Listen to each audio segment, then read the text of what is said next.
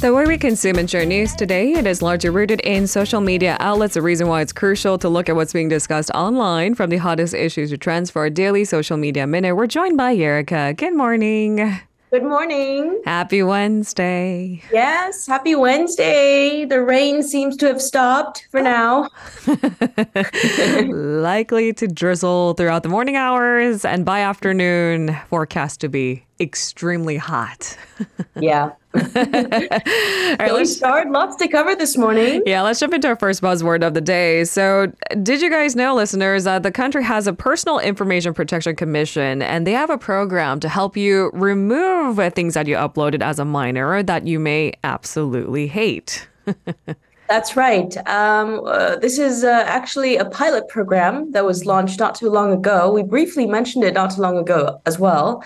Um, so, uh, South Korean teenagers recently uh, successfully deleted uh, hundreds of online posts that contain their personal information with the help of uh, South Korea's privacy agency. Mm. Um, Personal Information Protection Commission received almost 3,500 requests from children uh, over the past two months as part of this uh, pilot program that is aimed at uh, protecting teenagers and children's rights to be mm-hmm. forgotten. Better late than never. I feel like this could have salvaged some careers for some high profile celebrities in Korea who were not just lambasted, but maybe even shunned from the industry for what they uploaded mm-hmm. when they were just teens.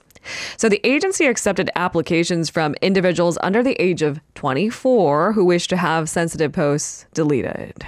That's right. So the agency looked at the submissions and uh, helped teenagers delete their personal information on their own. Uh, if they don't have access to their account for whatever reason, mm um, you know, they reach out to the operators for removal. Now, these are posts uh, that were uploaded before uh, these teenagers and children became 18 years old. Mm. Uh, the posts included photographs, videos, writings that contained uh, personal information like names and dates of birth, numbers even home addresses. Mm. Um, this pilot was uh, launched back in April. Mm. So um, this is still an ongoing project mm. by the government to help minors, hmm. uh, you know, with, uh, you know, they're helping them delete their information online. I mean, we talk about the importance of media literacy. I think this is a leg of that, um, understanding that what you post online, unfortunately, has consequences. Some things that you'd be completely oblivious of when you first uploaded. So minors are using digital devices from a very, very early age. I see kids that are like four or five. And so eh, I don't think they would be aware of the privacy mm-hmm. risks at the time they first uploaded, to be fair, maybe when they're teens to expose yeah. private data. I mean, using digital devices from an early age, we're just living in that time, you know? Sure. It's almost a given. Um, however, it does come with uh, a, a whole bunch of uh, downsides. Mm. Um, according to this one 2022 report, um, this one 18 year old went through some pretty tough times. Uh, because uh, a few years ago she had posted a photo, a rather revealing photo of herself ah. on social media. Uh, she did remove it um, after she was transferred to another school. And then she found out, to her horror, that the photos were still available oh, online. Oh. Yeah. So uh, the agency helped teenagers delete a total of 2,700 online content that includes 744 sensitive content that teens deleted on their own with the help of the agency. Now, middle school students aged 15 comprise the highest number of minors that asked for the removal of information. Uh, first and second year high school students followed, respectively, uh, 498 and 501 cases. Um, the youngest applicant of the pilot program was just 11 years old. I mean, it strikes a sense of urgency into a situation why such a commission is needed, why this yep. kind of pilot program might benefit all of us at large. It's the adults' responsibility to ensure they feel safe, even in cyberspace. So, which online platforms was the most requested that minors asked for information to be deleted from? Yeah, uh, the number one platform was YouTube, video content. Uh, that was followed by Facebook, Naver, TikTok, and Instagram. Um, you know, children mostly re- requested the removal of posts uh, that were uploaded on a website where they had permanently deleted their accounts. Mm. Uh, a lot of these teenagers had forgotten the account information, like their ah. passwords, because they had created these accounts at a younger age. Mm time has passed. Uh, there were cases where teenagers requested that their childhood videos be erased after uh, they were bullied by friends who accidentally found the footage online uh, the applicants wanted the videos to be deleted before they became viral, but could not remove them on their own because, again, they had forgotten the password. And there are multiple cases mm. similar to ones like this. So, for now, what the agency is doing is pretty simple, right? At the request of these teenagers, they remove the videos or the specific posts mm-hmm. that had already been uploaded by yeah. them, not necessarily things that were removed from the original website and that went elsewhere. I think that's a whole different ballgame, but this is a good start anyway. All right, let's move on to our second buzzword of the day. 8,000 choral performers from around the world are gathering in Gangneung. Why? Because the beaches are beautiful. yes, uh, I guess that's one of the reasons. So, this is an 11 day uh, choral festival. yeah. uh, it's taking place in Gangneung on the east coast, uh, where you know Gangneung is home to some of the more popular beaches here in South Korea.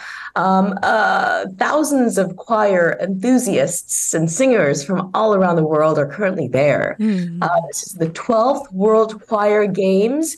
Um, and uh, a total of 324 teams are participating this year. They include 95 teams from 33 countries uh, that will perform in six venues across the city. Uh, there was a grand opening ceremony on Monday. It sort of resembled the opening ceremony of the Olympic Games, actually. Hmm. So each country entered the Gangneung Arena holding their national flags. Oh. Yes. Yeah, exactly. And uh, this year's event is the first fully in person games after it was held online and offline in hybrid format back in 2021. Mm. And uh, I have to say, the participating countries this year uh, reflect the current political atmosphere.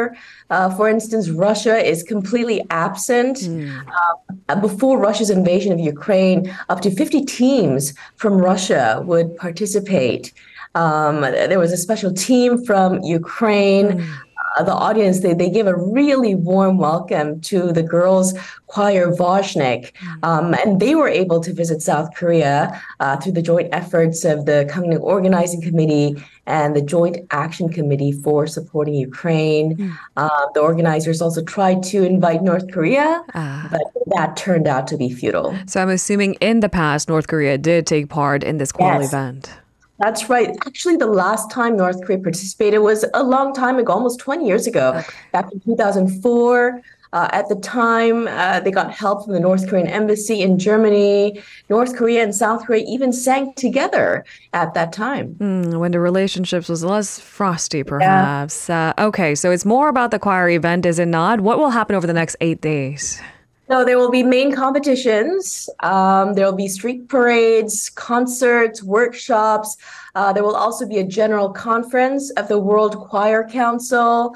Uh, and the events are going to take place all across the city, including Gangneung Arena, the Gangneung Arts Center, as well as Gyeongpo Beach, mm. uh, Gangneung Central Market, and the Gangneung train station. So if you happen to be in that area, I mean, it's July, so it's vacation season soon here in South Korea. Go check out this uh, choir festival. The closing ceremony is going to take place place on July 13th. So there's still a little more than a week left. It's not just the singing either. There's performance value to it. The the outfits, the whole ensemble. There are sometimes a little bit of choreography. Did you know I was part of concert choir all of middle and high school? oh, I had no idea. not very good. So I hid behind my peers. That's the beauty of a choir. All right, let's move on to our final buzzword of the day. Monday was apparently the hottest day for global average temperatures on record.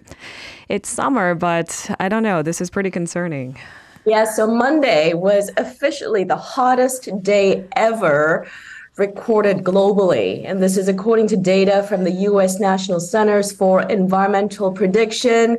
The average global temperature on Monday reached 17.01 degrees Celsius or 62.6 2 degrees Fahrenheit.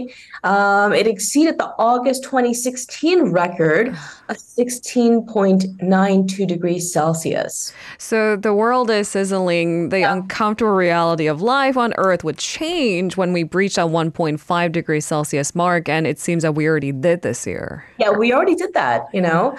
Um, you know, we, we're seeing various weather phenomena from all around the world. We're talking about it every day. Yep. Uh, the southern part of the U.S. has been suffering under an intense heat dome yeah. in recent weeks amid extreme weather in parts of China as well. There has been enduring heat waves. Uh, North Africa has seen temperatures uh, you know, inching in close to 50 degrees Celsius. Mm. Um, in the Middle East, thousands of people have been suffering from an unusually scorching heat during the religious pilgrimage in Saudi Arabia. Even in Antarctica, which is currently in its winter season, saw uh, really high temperatures. Mm. Um, glaciers are melting. That uh, intensifies the sun, mm. Uh, sun's rays, and uh, Ukraine's research base in Antarctica Antarctica recently broke its July temperature record with a reading of 8.7 degrees Celsius. This is in winter. All right. So, of course, we're waiting for that COP28 meeting and to see what government officials bring up. Um, unfortunately, we're out of time today, but certainly not the last time we tap into this topic. Thanks, Erica. Pleasure as always. We'll see you tomorrow.